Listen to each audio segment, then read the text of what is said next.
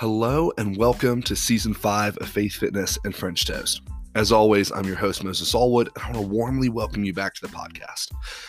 The purpose of this podcast is and always has been simple to encourage, empower, and inspire athletes of all walks of life in their strength endeavors, faith walk, and of course, their best options for post workout late night meals. I'd like to thank our sponsors, Skull Smash Ammonia, Raw Grip Chalk, Primate Apparel, and Croqueta Strength for their consistent support and encouragement. For the best hard hitting ammonia in the game, there's none better than Steve at Skull Smash. If you're looking to hit a brutal pull and need that added grip, Raw Grips Liquid Chalk is the highest quality on the market right now. Use code BIGMOPOWER to save money.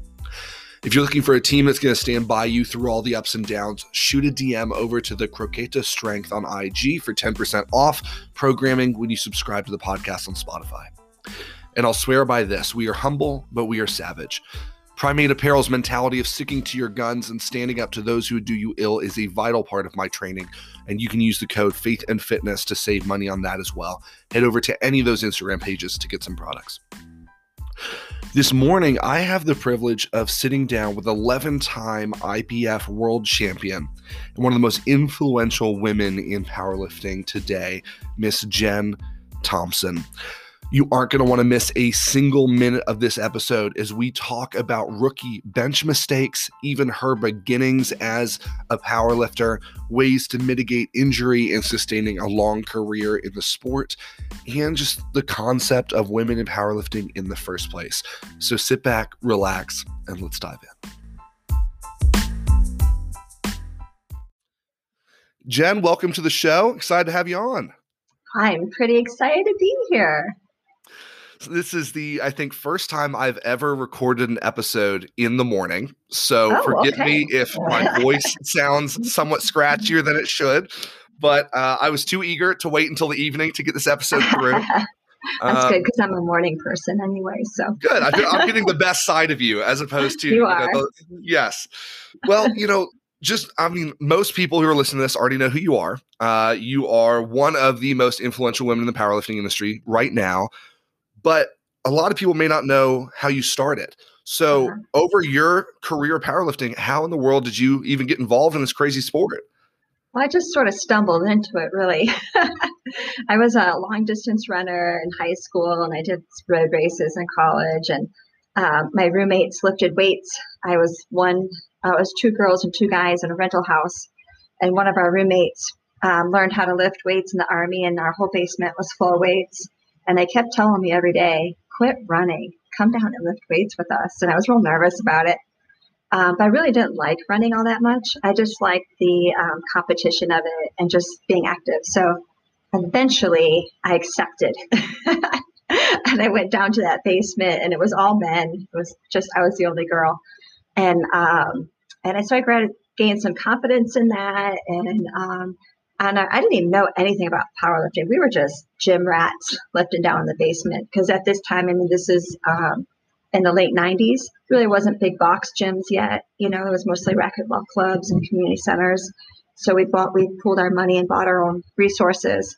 And um, so, you know, like five o'clock every day, everyone showed up to lift. It was like a party, really. And uh, I married my roommate. and uh, uh, we were walking Venice Beach and we stumbled upon a powerlifting competition. And I knew like I was getting strong because I was getting strong compared to some of the guys that I was lifting with, but I didn't know what to do with it. I didn't want to be a bodybuilder.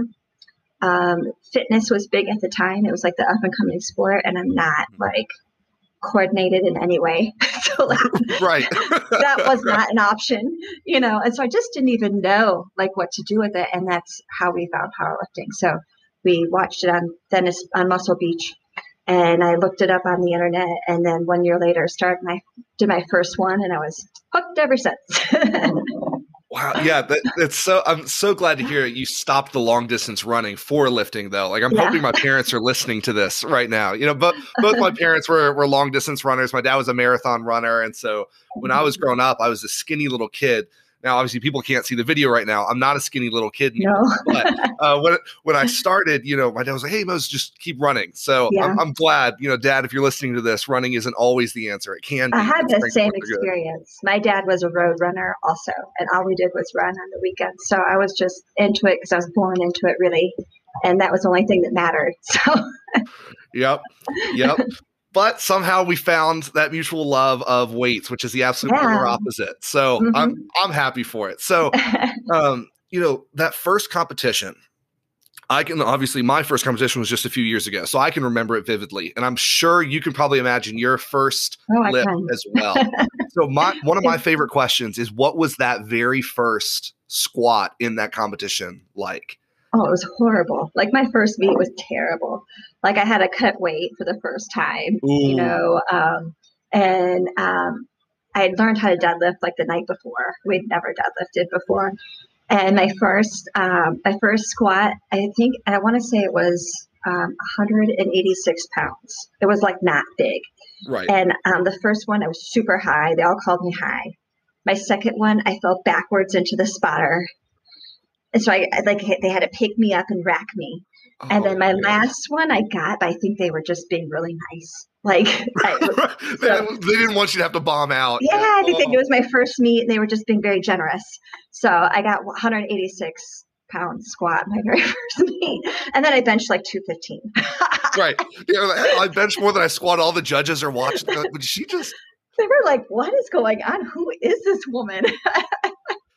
Oh, wow. it was hilarious. I met, um, you probably don't remember some of these names because um, you're so much younger than I am, but I met Horace Lane at that meet, who was a, a huge lifter um, in the um, early 2000s and one of his coaches. And so I met some influential people at that meet that kind of helped guide me along the way. So it was good to go.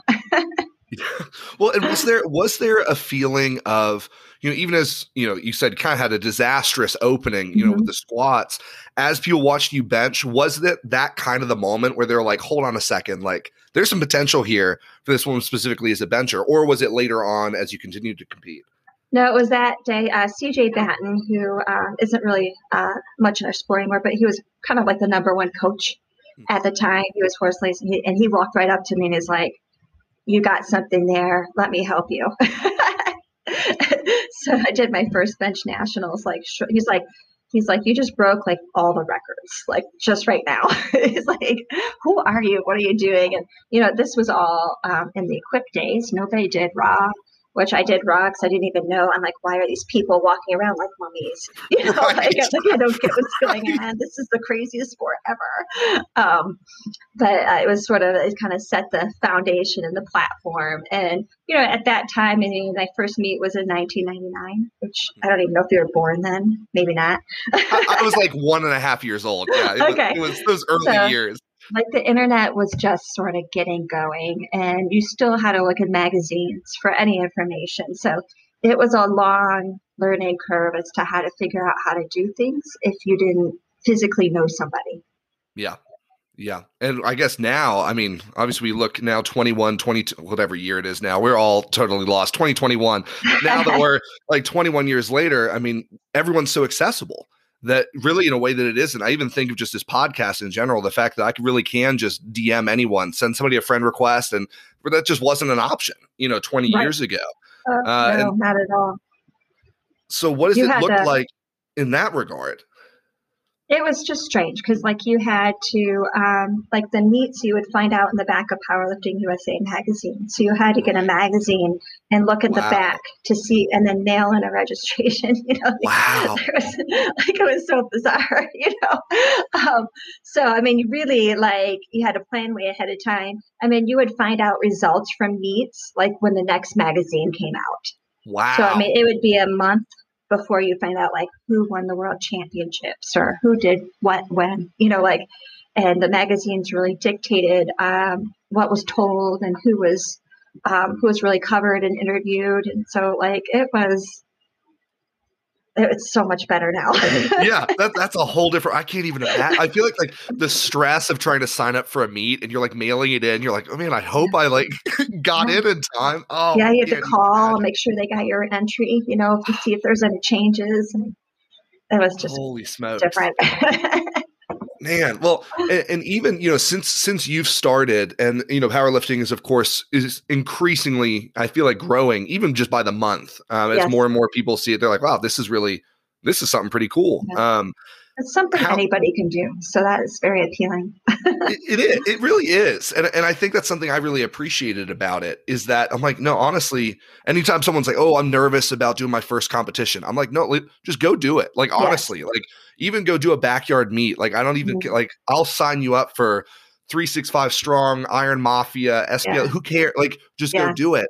And once they do and it, now you have like online, you have online meets now too. If you really want to like barely tip your toe into it before you go yes. into a real one. You know, there's yes. even you know online competitions now if you really don't want to get in front of somebody yet, but you want to test out your skills. So there's lots of options to get involved.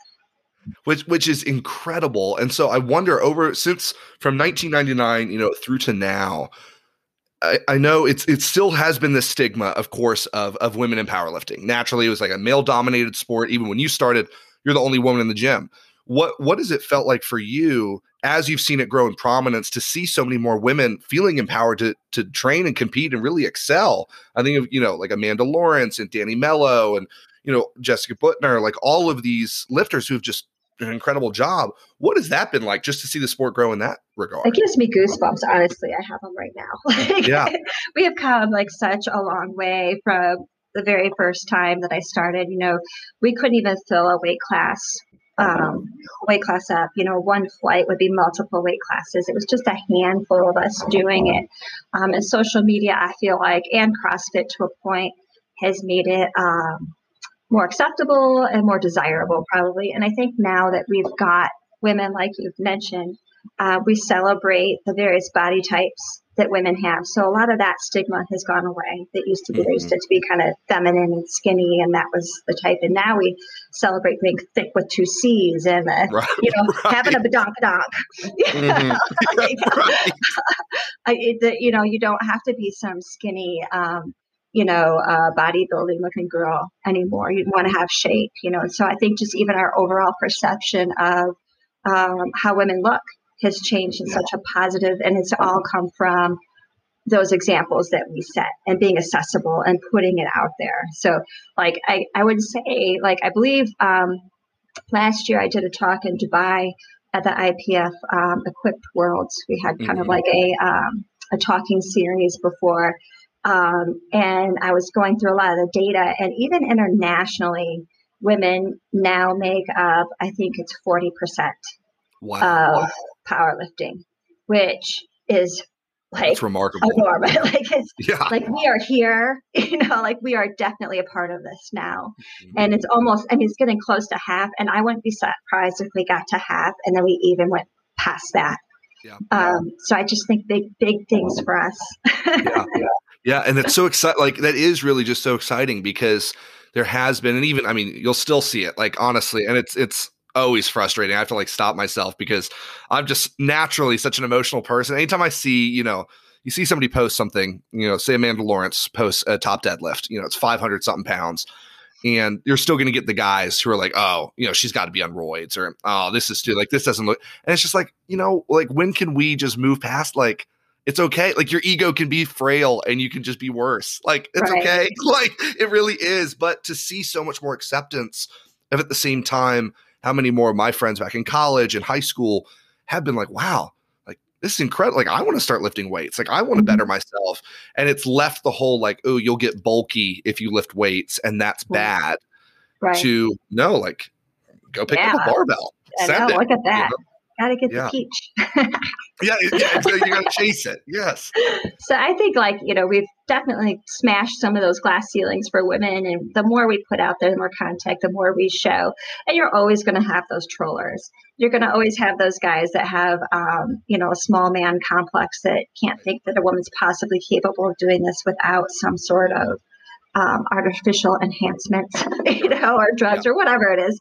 Um, but I, I just, you know, I get that a lot too. I just tend to ignore it and I just focus on the positive because really there's always going to be that negativity there. And if you, I feel like if you acknowledge it or you answer it, you're giving it power.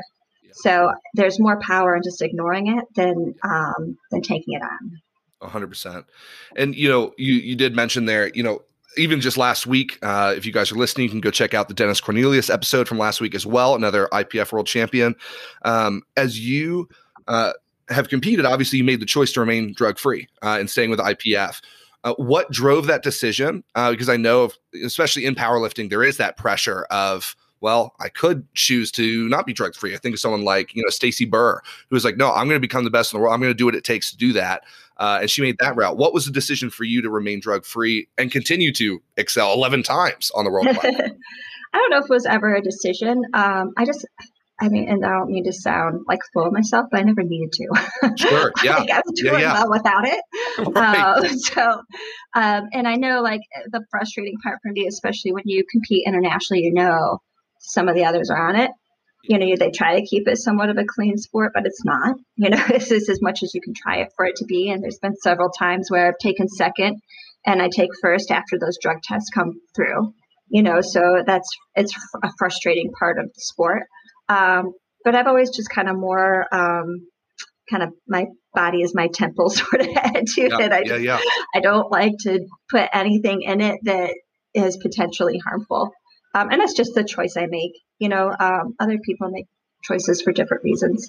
Um, and powerlifting, it sort of surprises me sometimes because you know, in NFL, you can say, okay, the guy's got, you know, a million dollar contract. He's going to do what he can to keep it. Sure. In powerlifting, sure. sure. that people make that kind of money. So I don't know. yeah, winning five hundred dollars at a local meet might not be worth, you know, injecting tren, you know, straight into your bloodstream. Yeah. But I mean, to each their own. To each their yeah. own. You know yeah. You know I, uh, our mutual friend you know duncan hundley you know i think of uh, he's just said you know one of his goals he's like i'm going to be the lightest man to squat a thousand pounds natural. And i mean anyone who's ever seen him lift is like okay fair enough like he's going to do it. Like that's not a question. Yeah. but i do it, there is there's a certain level of i don't know if respect is the right word because i have so much respect for people even regardless of whether they take ped but of just that choice of like you know what? No, i want to see what the body can do naturally uh, mm-hmm. because it is like I think that's been one of the things I've appreciated the most about powerlifting is just the incredible um, threshold and potential that the human body has. Like Ray Williams, like I mean, you, I, I think of watching him squat 1,080, and it's like, how in the world? Like I can't even imagine what that feels like on my back. You know, it's just well, and we have so many tools now to get better. Like you know, we have um, we have um, you know, we have nutrition, we know about programming, um, we have form, we have so many different tools to increase our ability to get better. That um, and we do have supplements, you have things to help you through your workout, but there's so many other things that you can do to make you better. And a lot of people have this misconception: if I just start taking drugs, I'm going to get stronger. Right. But that's not the case. You still got to work your ass off. You know, like, absolutely. You still have to put in the time and the effort and all that sort of stuff. You know, the only thing is that there there is going to be some negativity to mm-hmm. taking. We know scientifically there's going to be a negative outcome to that in some way. Mm-hmm. You know, so you have to take, I guess, balance, um, yes. decide if it's worth it. But um, I just think there's so many other things you can do that can really propel you to be better. Yeah, instead of being the the 18 year old who just approaches the biggest guy in the gym and says, "What do I got to do so I can bench 315?" You know, mm-hmm. and honestly, I wish the answer could just be bench more instead of here, take this and inject it. You know, but anyway, right. I digress. But you know, as, as even as you've coached or you know programmed and seen lifters rise, um, there's so much variability in the human body, of course, in you know what someone's bench arch looks like or uh, whether they're sumo or conventional, or whatever. Like there's just so much variability. But there's definitely feels like there's some consistency in just mistakes that people are making across the yeah. lifts especially in bench, what has been some of the classic, you just even not a beginner, but like some uh-huh. of the elite level of some of those mistakes people are making that's just stopping them from improving on bench? Uh, well, mostly people don't give it the time it deserves. You know, mm-hmm. a lot of people view it as a break between the squat and the deadlift. You know, so um, I'll be honest, I've fallen in that category before. I've definitely done that.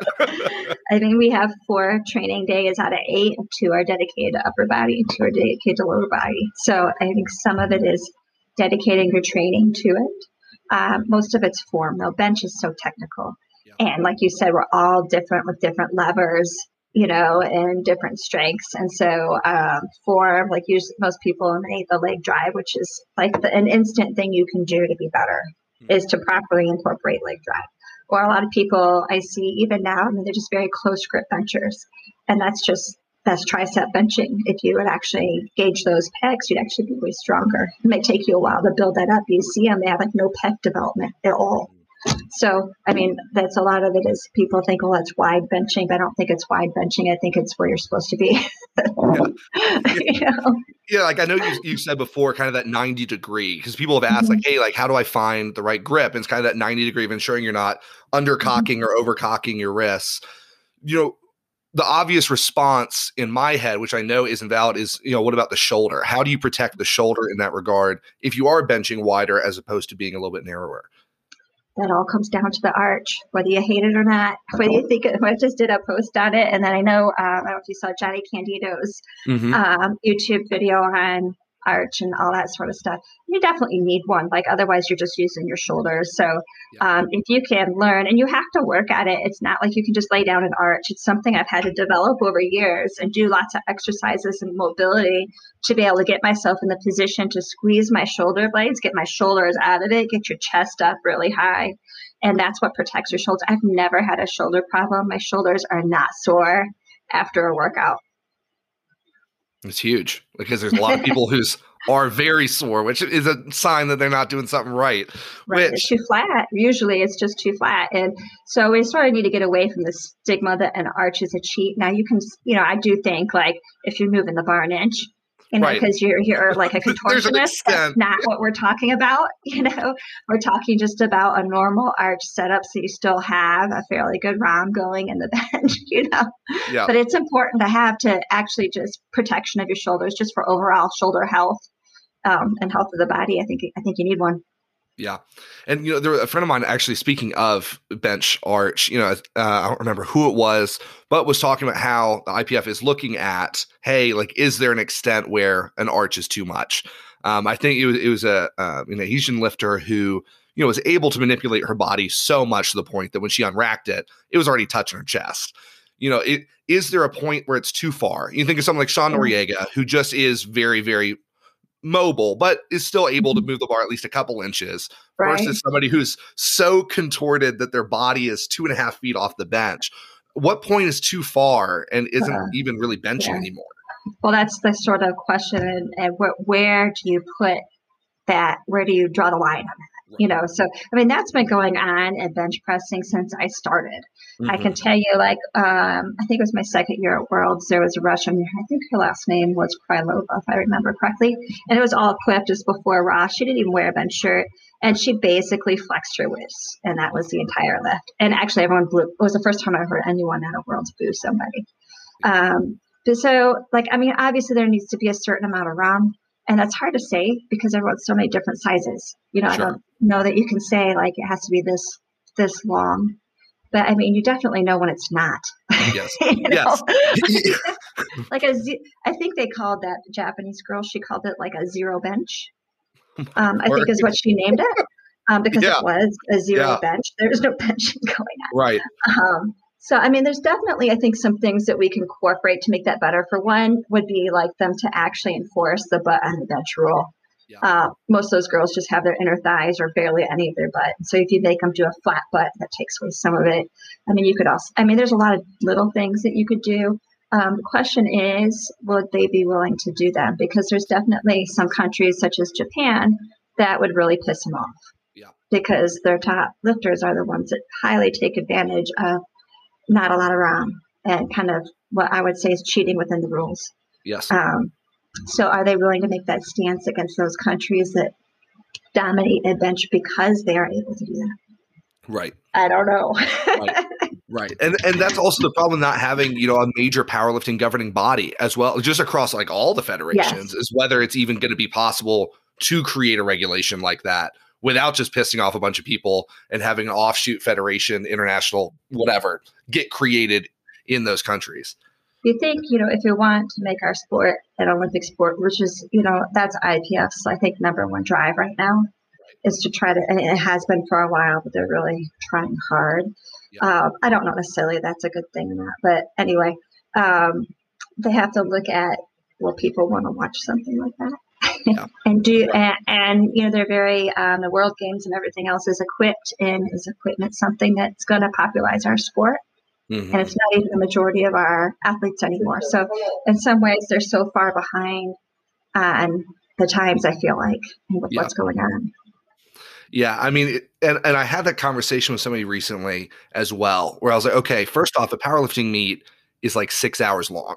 So even oh. like being being the competitor in the first place, it's uh-huh. awful. Like I think yeah. like, I feel bad like inviting my family to like watch anything because I'm like I will be on this platform under nine minutes in the total of this six hour period. And my dad's like, no, like it's gonna be great. Like I'll get into everybody else. I'm like, no, like you might get into like the top three lifts of the flight, but like yeah, I will not be up there for a long time. And and so it's how yeah, how do you market something like that when you know that so much of it is just gonna be loading plates and waiting and somebody's putting their wrist wraps on for the third time and they're readjusting and under adjusting re, you know that it is yeah. how, how, do you market something like that so that i wouldn't watch probably a powerlifting meet unless yeah. it's like the current you know or an ipf yeah. world championship really only one watching powerlifting is powerlifters just right to me like or someone that knows powerlifting um i think like we've made some big gains, uh, especially in USA Powerlifting. If you watch the Arnold or um, like Prime Time at the Raw Nationals with the Gino Powerlifting, always makes it pretty darn exciting.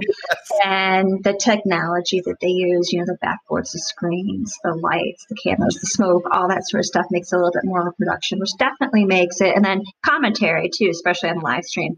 If you've got a good commentator, I mean, that's really makes it fun if they can actually set up and let you know what's going on and who needs this and this needs this and, you know, giving some background information. I think that makes it definitely more appealing to the public.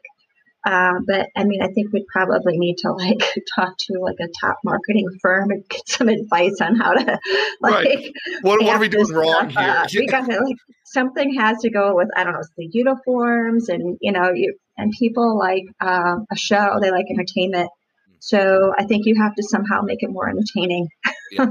Yeah, yeah, because even you know something something as uh you know as silly as like WWE, which mm-hmm. isn't real wrestling, but has led so many people. I think of like The Rock. I mean, it's what blew up Dwayne Johnson's career. You know that even if we need to make it more of a spectacle, okay. Like I don't think we're all obsessed with ourselves. I don't know why why we would be against that in the first place. I don't know either. You yeah. know, they get worried if you got too big of a headband on your head. You know, like, yeah, right. You know, that's not going to work.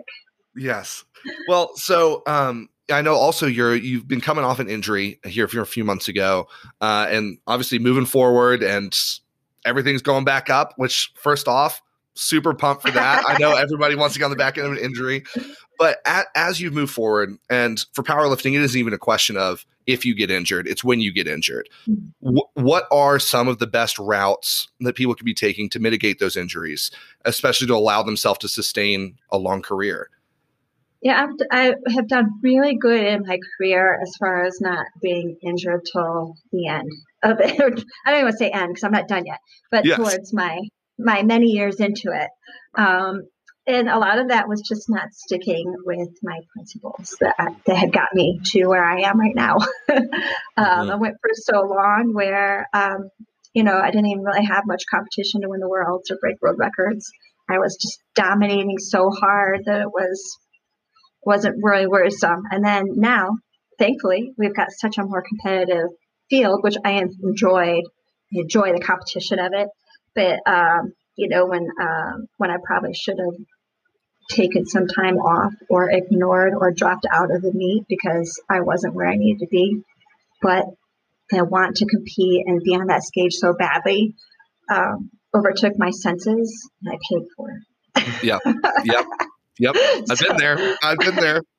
Um, so I'd been doing really good until I hit 40. and then I just started, I could, I could see him coming. I could feel him on my heels. I started pushing myself harder. I started changing some things that had worked all along for me um, to try to like get ahead, get ahead.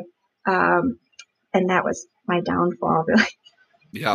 So some of it is um, trying to have a mature mind about training. You know, um, form is number one thing. I did stay injury free for so long because I have you. You stay in your form. You don't ever break form. We always have this saying in our gym: "It's better to miss right than miss wrong." Yeah. You know, and that will keep you injury free for a really long time and also trying to hold back the want to just throw on some huge weight and give it a try. you know, maybe I could do 30 pounds more today. Let's see, you know, um, staying away that sort of that mindset. So I mean, those really are just being, really it is just being smart, but sometimes it's hard to do that. Yes. Yeah, there is, you know, I, I, I think of, uh, I don't remember, some hype up video I'd seen a couple years ago, and, and it was one of your world competitions. And you come up and, you know, you're like hyping up your spotter before your bench. You say, hey, this is my weight. You're like, all the commentators like, oh, she wants a conversation. You know, it is like, uh-huh. you have that kind of energy coming in, of course, like you think you're invincible, you know, just for like that mm-hmm. moment of going through the lift, you kind of forget you're human until yeah. you get hurt. And then you're like, oh, yeah, there's like 7 billion yeah. other of me out here. That's exactly right. Like those moments, I always feel like um, I started kind of getting amped up because it just took my nerves away. Yeah. It kind of took the ne- negative voices out of my head. Like, am I going to get this? This is really heavy. you know, so by amping myself up and getting the crowd going, I felt like I have all these people behind me. How can I miss? you know, and I always love getting the spotters and loaders. I'm so appreciative to them. Yes. And to make them part of the event, I think is super important. Like, and it helps you, it helps them. You know, it makes it makes it more fun. Yeah. Um, so I, I, lo- I do love doing that, but then yeah, it can be addicting. yes. oh, ab- absolutely. And I think the unsung heroes of powerlifting meets really are those spotters and those loaders. Like I, 100%. I, there's so many times people are like, "Hey, Moses, do you want to come?" Uh, you know, load for this meet. I'm like, no, like I know how difficult of a job that like that sounds awful. I think it was I think it was one of Bill Gillespie's meets. It was mm-hmm. a 365 meet. And uh-huh. they were like, Moses, like, do you want to help load for Bill's bench? And I was like, Bill's about a bench a thousand something pounds. I do not want to load that bar. I was like, and I most certainly do not want to be holding it just to, you know, so the people who do that, if you guys are listening, we're just so appreciative of you guys. Uh, from IPF to local meets, I mean, it is such a necessary job. And it's, it's yeah, it is too. Like to get that good lift off or to really load that weight correctly or really to catch you when you don't got it. I mean, it's um, it takes it takes some intelligence and some know-how to be on there. I always like I would much prefer um, spotting and loading to refereeing. Really? but I always I always get stuck refereeing because we never have quite enough. But I would so much rather be on that platform loading that weight. Well, there's less pressure as well. If you're the ref, everybody's yeah. gonna hate you if you give a red light. Like I've I've thought oh, it's horrible. Especially if you know the person, you're like, oh yeah. Like my worst one was uh, my training partner, Big Jeff Snyder. We were at nationals, and I was the head ref. I was like, gosh darn it! And so he pulled a lift, and um, he was not locked out on his right side, and so I called the red um, and it was for the win. It was mm. for record. It was oh. for the oh. world team. And I was like, oh my God. And so I threw it. Thankfully, the other two, it's hard to see lockout on the sides, you know? So they called the white, and I was so thankful for that. Right. Right. it was like the hardest thing I had to do because I was like, gosh, darn it. Like, you know, you hate to do it, but you know, like ethically you have to. yes. Yeah, you hate to see the disappointment on their face of just like yeah. you were the one like I think like Julius Caesar, you were the one to stab me, really? You know, but it's it's the only well, way because later he came back and thanked me and he said, you know, I'm glad you did that because I wouldn't want someone to think that I you gave it to me because I'm your friend. So I was like, okay, well, good. I'm glad you feel that way. well, and, and, because it has been such a such a hot topic of judges who are just kind of mm-hmm. giving out gifts and giving away things that they really shouldn't be, and so establishing that legitimacy of being something that's like, oh, I love you to death, but like. That was not locked out. Like you ramped no. that bad boy. That wasn't to death. I'm sorry. You know, it's yeah. it's important. It's necessary. As much as it I hate important. to say it's no to my to friends, you yeah. got to do it. Um, well, you know, uh, we both work with kids. I know you mm-hmm. are you're the math person, so on the loading side, I can understand why you'd want to be loading the bar because you can actually count. I can't. I was the communications person, but um, you know, both as people who both work with uh, with kids, in in my view at least as i look at my long-term legacy that i want is just getting as many kids involved in powerlifting as early as possible even if it's not power, even if it's well, uh, I won't say CrossFit. I'm sorry no, to all you CrossFitters. I hate don't it. I can't. but like Olympic weightlifting, strongman, powerlifting, of just getting people uh, their hands on a barbell. What are some of these routes, you know, to just even open up the world of strength sports to kids early on in a way that allows them to want to continue long term? Yeah, um, it's hard uh, because you know you definitely need a place to do it, which is not Mhm. always easy, you know. Um, but like for ours, we do like a powerlifting club, you know, and it is ironically like I end up having most kids that just can't fit into a sport somewhere. Yeah. Like they're not talented at baseball or not talented at soccer or whatever, so they just they're athletic, but they can't find their niche. Right. And so they end up powerlifting and it ends up being like a really great experience for them. So I love that. So it's really just about, I guess, providing and having opportunities, you know, um, providing seminars, things like that to help try to get the kids involved. Or, you know, and you don't have to even be like a teacher or anybody. Like if you're into powerlifting, you know, get those neighborhood kids involved. You know, take one kid under your wing, get them started. It'd be so rewarding for you because most of the time if you just get them involved you take them to a meet they're hooked it's not hard Yeah. you know Yeah. They see the energy once and they're they're hooked. yes and that's the one thing i love about my little powerlifting club i mean we're a small school but i love walking in there because the kids are so supportive and they're excited they have their own you know instagram page and they celebrate each other and it becomes the awesome community that we know powerlifting is it just naturally forms you know so sometimes you just have to be the one to help them get started Yeah, A hundred percent. Because you know, even though you you absolutely can get involved in powerlifting, you know, your thirties, forties, fifties. I think I'm, I don't remember what it is. Yeah, like it really is just such an accessible sport.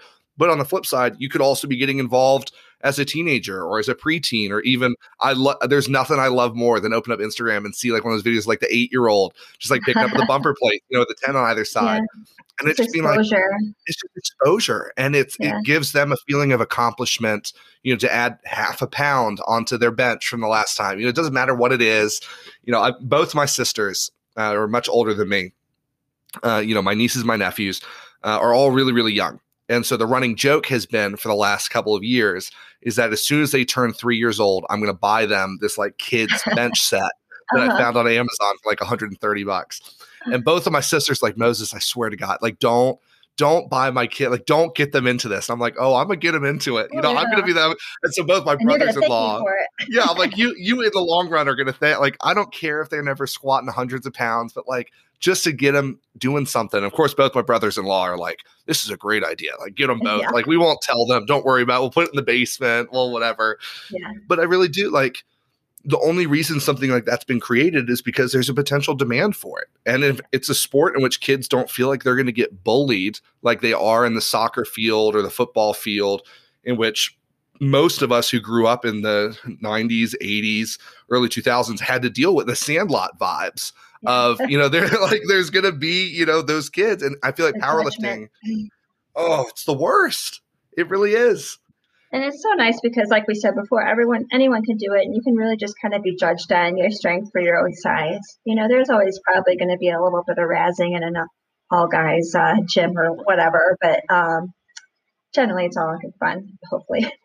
You hope so. Yeah. But you do see, like, especially doing seminars, uh, you see a lot of uh, older women in particular getting into it after their 40s. You know, it's sort of like a you know, a way to get healthier if they have an injury or just some sort of like I'm turning over this leaf, I'm gonna, you know, do something. Um, so it is pretty interesting to see uh, the amount of masters females that are just getting started. Like, and they just they or and I think some of it too maybe is confidence. They finally don't feel intimidated by it by the time they're in their 40s, 50s, and so they're ready to give it a try because who cares? Yeah, well, there's nothing to lose at that point. Yeah. Yeah. Earlier they'd be like uh, you know afraid intimidated to do it but now they have enough confidence and established in life that they feel like they can go ahead and give it a go.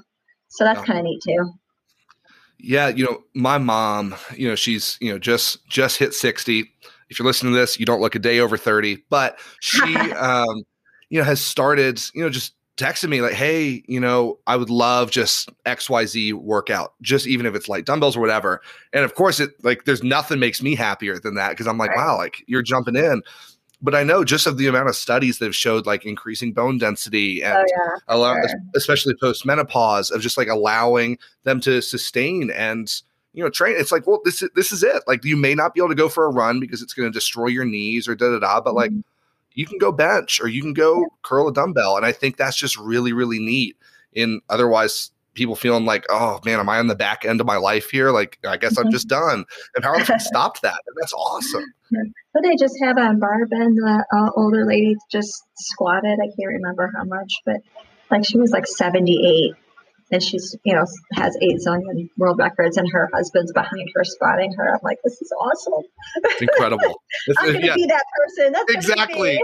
exactly. If i'm not there in 60 i don't want it. Like that, that's how i want to fit you know and, and and you've mentioned you know just the support that donnie has been in the background for you. And of course he's he's training as well. And you know you've got the full gym. Everybody who's who's listening i can see the whole gym in the back the classic red everywhere. You know we've got the the whole setup what what is that dynamic as well of of course you're getting to train the sons and you know your husband's all in it you know wh- what's the energy in, in, the thompson gym you know on, on, a on a usual you know bench or squat night it's pretty good actually we've been um, filming our workouts on twitch tv Nice. Um, so you can actually join us now if you want. We have like a small following of people that are all like friends now, and they come in and we chat or whatever during the workout. So you actually kind of see it if you want. But um, it's always like I, I want to I always say like one of my uh, pieces to longevity has been the people I train with because when we have training, it's not like, oh, I gotta go train or I gotta go this.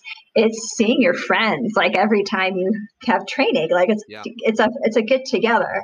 Oh. And there's music and there's teasing and there's um, rehashing of memories. Donovan's really good at stories, and we've heard um, 800 times, but he still feels like he needs to keep telling us them. But you somewhat sometimes it's usually silly stuff that I've done, which is great. but I mean, I always tell my kids like I've uh, they started powerlifting when they were 14.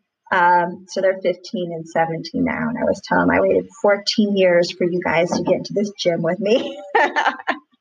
um, and they don't have to be in there, but they, because um, I always do tell them, like, you don't have to do this. They're into baseball. And um, I say, you don't have to compete, but you do have to lift weights because if you want to be good at your sport, you know, you're going to do the, you're going to do the most you can to be your best. And that includes Absolutely. weight training. You don't have to max out, but you will do something. yes. So I guess in that way, I'm a bully parent but um, I don't tell them they have to do it. But they've been running around this gym since they've been in diapers, yeah. Um, so it was sort of a natural progression for them. And I'm always super proud of them. They're um, really strong yeah. for their ages. You know, yeah. how could you not be growing up in this environment? Um, but it is, I mean, it is great. Like, I just, uh, it, if you can make this fun, you can mm-hmm. stay in it a really long time. Yeah. That's the key. yeah. No, and I think that's so huge because there is, there's this culture and it's not i don't think it's the predominant thing in powerlifting but there definitely is a culture of people that just don't look like they're having fun with it anymore you know they're just doing it so intense or like yeah. they're just too intense about it you know it's all about and it just wrecks their day if they miss one rep at this right. weight you know or whatever and so um, you need to have i think it's important to i mean it is fun but it's also about having other training partners to hold you accountable to make sure to encourage you, but make sure you're doing everything correctly. And then to pick you up when you're feeling down. Like Big Jeff just had um, surgery on his elbow. So he's coming back, but he's, you know, way behind where he's used to doing as a um, 300 pound man. And so he's really struggling mentally with that. And so we spend a lot of our time just trying to pick him up, trying to reason with him, trying to get him to you know, mentally get in it and start small and not stop beating himself up about what he's lifting. So, I mean, there's just, there's so many aspects to having that type of um, people around you. Yeah, no, 100%. So as you look at, you know, your next 40 years of competition, mm-hmm. uh, as you, you know, even look back at, at the last 10, the last 15, last 20, when you get to the end of your powerlifting career, what are if and when that ever happens probably I don't think that's going to happen. You'll never finish. when, when you move down the road in powerlifting, what are some of the things for you as you look at your legacy that you want to really stand out above all else? Uh, well, of course, I want to stand out as someone that dominated my sport. Absolutely, that's Absolutely. the competitor in me talking. um, but I also hope that I like I broke barriers as far as what keep, women were capable of, in particular the bench press. You know that we are capable of pressing these enormous weights. You know, when I first hit 300, you know, people thought that nobody else would ever hit that, but now women are getting very close and some are hitting over it. So I hope that I set the bar and then I'm glad that people were able to smash those, you know. So I like to think I had a hand in that. Um, and I hope just that um, my other thing would be like, I hope that I set like a good positive role model for young women coming up and that it's about who you are and not the skin that you're willing to flash. Yeah. Um, I think that's a big problem in social media right now. Um, I think our younger women feel like they need validation and followers by pieces of their body they're willing to show.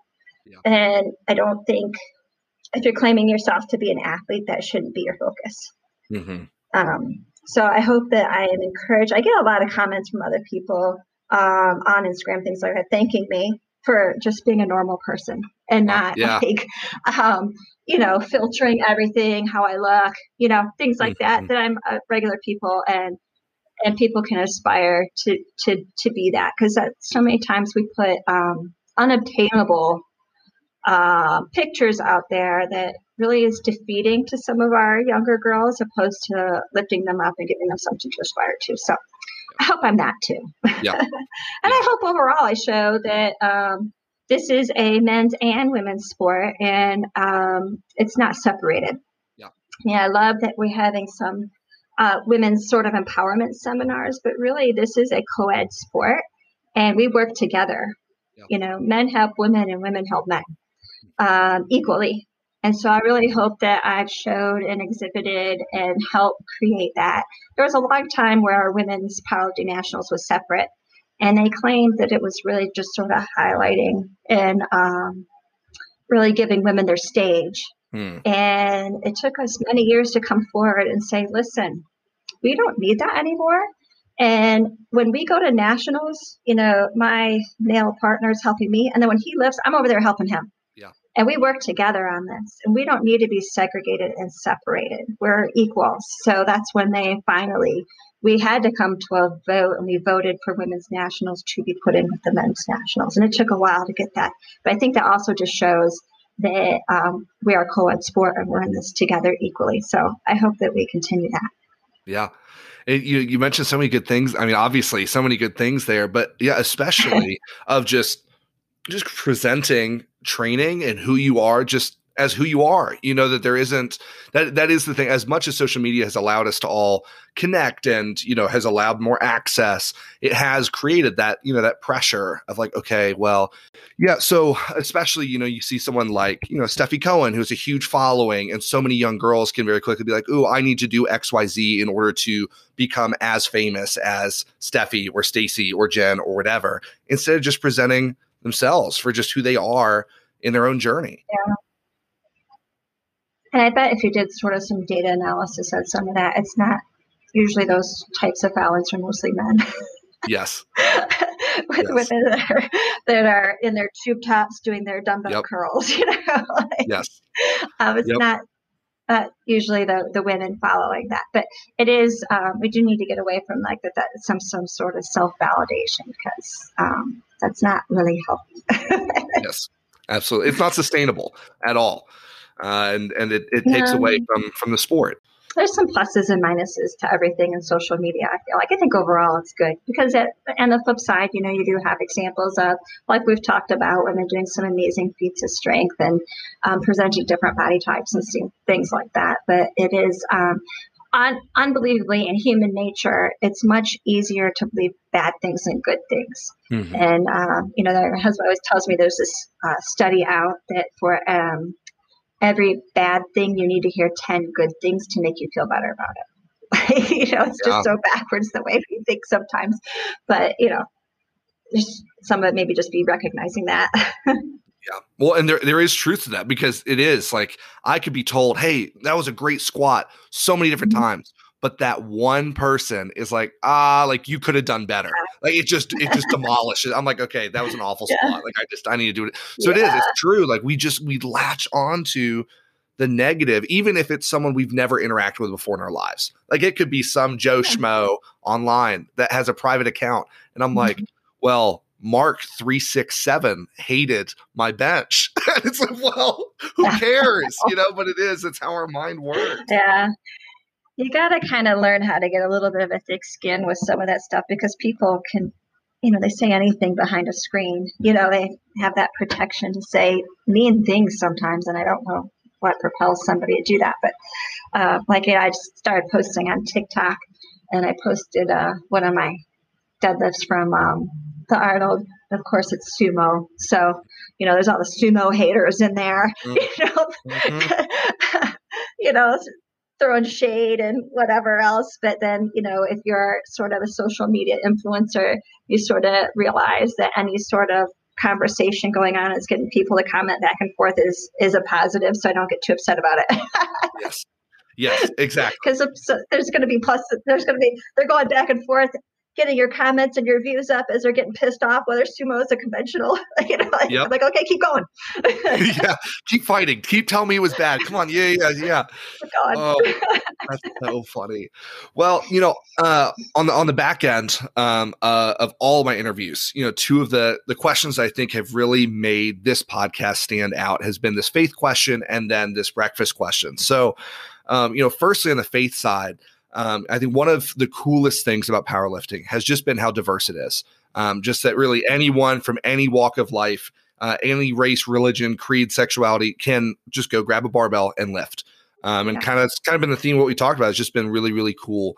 And I've loved to see how all of those different um, you know, auxiliary things have impacted how people have even viewed training. So for you, I wonder, you know, what role, if any, has your own personal faith played in just your training, your mentality? Knew this question was coming. I wasn't quite sure, knowing you and your background, really how to answer it. Um, I grew up Catholic and it wasn't a good experience. Yeah. So I've shied away from organized religion my entire life. I know there's people that have good things with it, but for me, I've just um, focused on my faith in uh, good people. Yeah. And just surrounding myself by positivity and trying to make a positive impact on this world, whether it's powerlifting, whether it's environment, whether it's helping out community. Um, just knowing that when you do things for others, you feel good. You feel like you're passing it out. So I just sort of use that faith. sorry, there's my hounds. Um, I, I, I, I, attribute a lot to my mother. Um, my mother, uh, my father was very um, know, Archie Bunker. Yeah. I don't even know if you know who that is. like, yep. Yep. He, was your, he was your typical Archie Bunker, and my mom was the one always telling me that you know everybody's people. Back when you know, um, you know, gay was not acceptable. She was always people are people. People are different. We have to celebrate their differences. So I'm so thankful that I had her like calming voice, like yeah. really resonating with me, and at the Archie Bunker. So um, I think I've been able to carry that, and, th- and that's why I do like you know we're doing the different seminars and different podcasts and things like that. I always feel like um, giving back because I want I love my sport and I want to see it grow.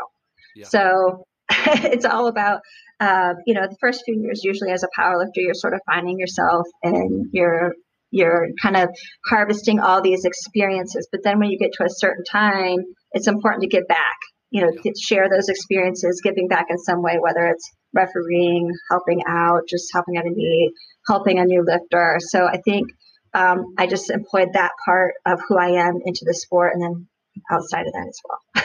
Yeah. Well, you know, it's, it's, funny you mentioned it kind of on the front end. You know, one of the things that a lot of people don't really know about me. so I grew up in Ireland. My parents were uh, were Protestant missionaries over there, and so Ireland naturally, just being part of the British Isles, just has a lot of that Catholic, you know, old religion influence. Which naturally a lot of people saw from you know the abuses in the Vatican, and everything of just being you know just toxic, and so a lot of young you know, Catholics are like, I'm just no, I'm out. I'm not. I don't want to deal with this. This is awful, and they stepped away. And so a lot of what we were doing there was just those convers those same conversations yeah. of just recognizing the really real hurt and a lot of the legalism and, and a lot of that. And so it's really encouraging to hear you here because honestly, at the end of the day, I just want people to give back. Like that really yeah. is it, and that's really been mm-hmm. the core of the podcast as well. Is it's like okay, at the end of the day, obviously me being a Christian I'm gonna be like, oh, Christianity's great. But for the people who aren't in that world of just like, just don't be a bad person. You know, honestly, like, like I remember Ed Coan was just like, don't be a dick. Like that was his yes. thing. Like that was literally. I love it. Eddie. Like, he's just straightforward. like he's know, just he's gonna say how it is. I was uh, we're doing a little bit of a seminar uh, this weekend. These uh, Queens Powerlifting University in Canada. The, the girls, they just messaged me out of the blue and they're trying to raise money for their powerlifting. They don't have any money and they're trying to get powerlifting going in their university. So I'm like, okay, let's, I'm like, sure. And I've been helping them organize this seminar. And they're like, I cannot believe that you are even talking to us. You know, and I feel like that about um, Ed Coan too, and a lot of the other um, influencers. If you actually just reach out to them, like people want to help and they want to grow the thing that they love you know and i know ed talked about like our charity that we did. Like i reached out all, all these people i don't even know that well. I knew some of them but and they all jumped on to help get kids lunch during the quarantine. Like and it's just um it's full of amazing people and it's amazing like where you might just assume that someone would never talk to you or is untouchable. Um, that's not usually the case. Yeah and and that's that's something about powerlifting as well like I, have said that someone asked me, they said, Hey, like, how do you have all these relationships? You know, of the fact that since March, since this started, just the amount of people that I've now become connected with, I'm like, well, if this was basketball, I couldn't just like text LeBron James and be like, "Hey, homie, like you want to jump on real fast?" Like that. There's yeah. just that accessibility isn't there. Even if he wants to help, that's just not an option. Where we are right. in a sport in which you can and it is yeah. accessible it is surprising. Like even just messaging on Instagram, you never know who's going to actually answer you back. So. yeah. Yes. And, and, and it's a fun little game. I like to play. I'm like, ooh, I, I wonder. Like, I'll just shoot a text to Arnold Schwarzenegger. Let's see. Let's see what he said. Like, yeah. obviously, he's not. He's not reading his DMs. He might be a little unreachable. yes. Yeah, he, that's a slightly different story. But I um, need some better avenues with that. But you know, for for us, we are a small. I mean, in reality, we are a small community people. Um, so, I mean, we really do. And I just, I've, that's the one thing people always say, how do you stay in the sport so long? Because there really are a lot of women that have started it, stayed in it through college, through marriage, through kids. You know, it's, it's hard as a woman to go through those family things and really keep this as a part of your life. And I've always said it's the community. Like we have just the most amazing community of people, and you want to stay a part of it you don't ever want to leave it. So I say I'll never retire. I hope I'll still be lifting in my 80s, yep. but if not, I'll be in it somehow. yep. Absolutely. Absolutely. Well, so uh, the last big question and the fan favorite is this breakfast question. So I'm giving you, uh, I'll preface, I'm giving you full reign to give a cheat meal. This doesn't need to be something that fits mm-hmm. macros. I mean, whatever it is, what breakfast food absolutely reigns supreme in your mind? Well, I sort of feel like a cop out for saying this because it's part of the title of your podcast. but my grandmother made the best French toast in this entire world.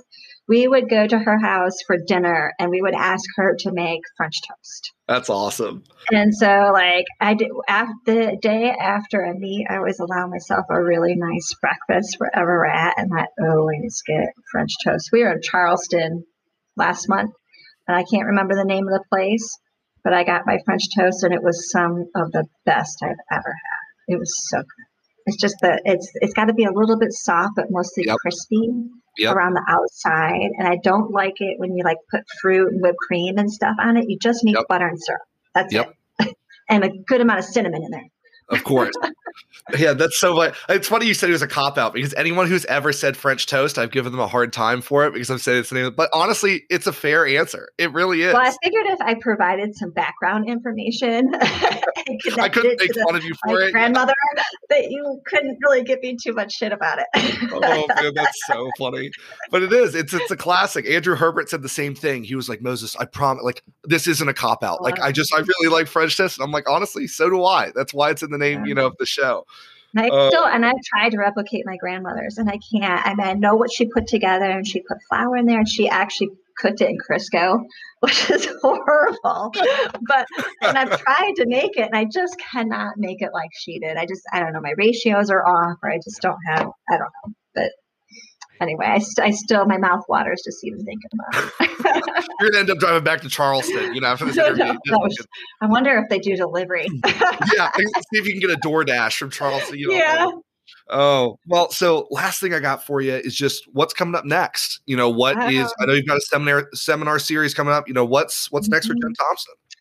Uh, well, you know, COVID's actually put uh, like a big twist in everything. Um, you know, it's going to be like a year and a half probably since you know seminars stop before we start, and we have one planned in um, August in in um, uh, Tacoma, Washington. It's an all women's strength seminar, not powerlifting specific, but strength seminar. I have that on my website.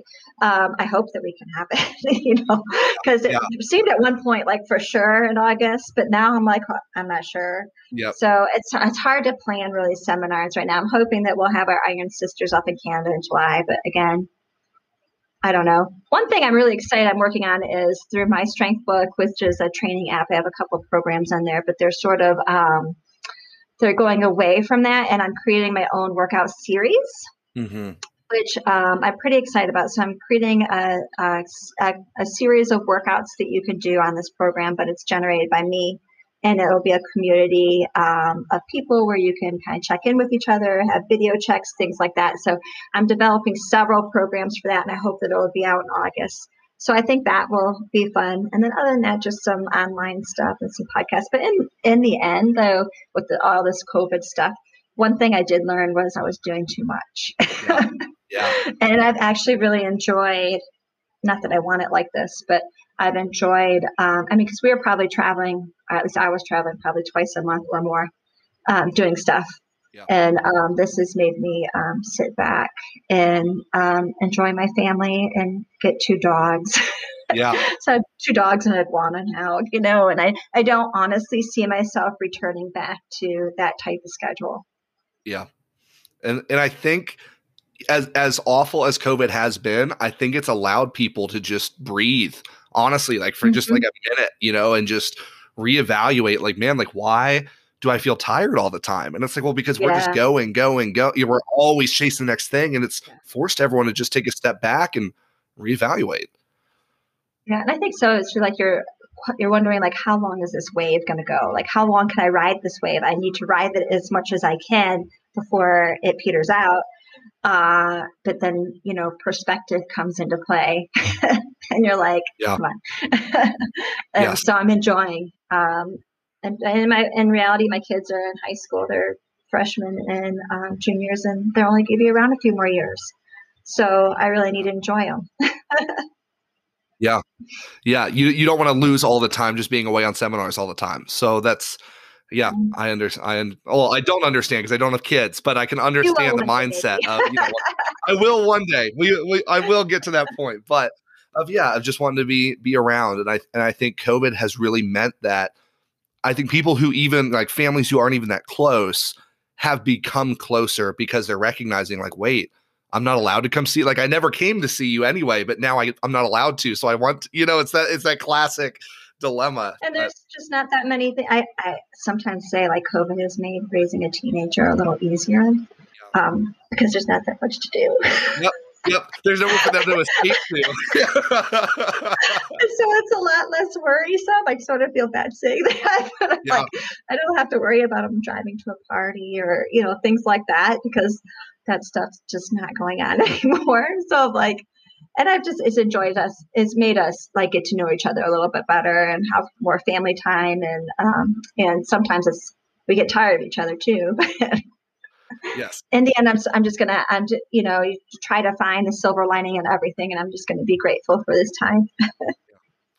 Well, I think that that's a strong way to finish it, folks. This has just been a great conversation with Jen Thompson. You can find her on Instagram at Jen Thompson132, or uh, you can find her 132 pounds of power.com. Get access to everything that's coming up for her. Uh, with that, we will see you next week with Travis Papa Bear Rogers.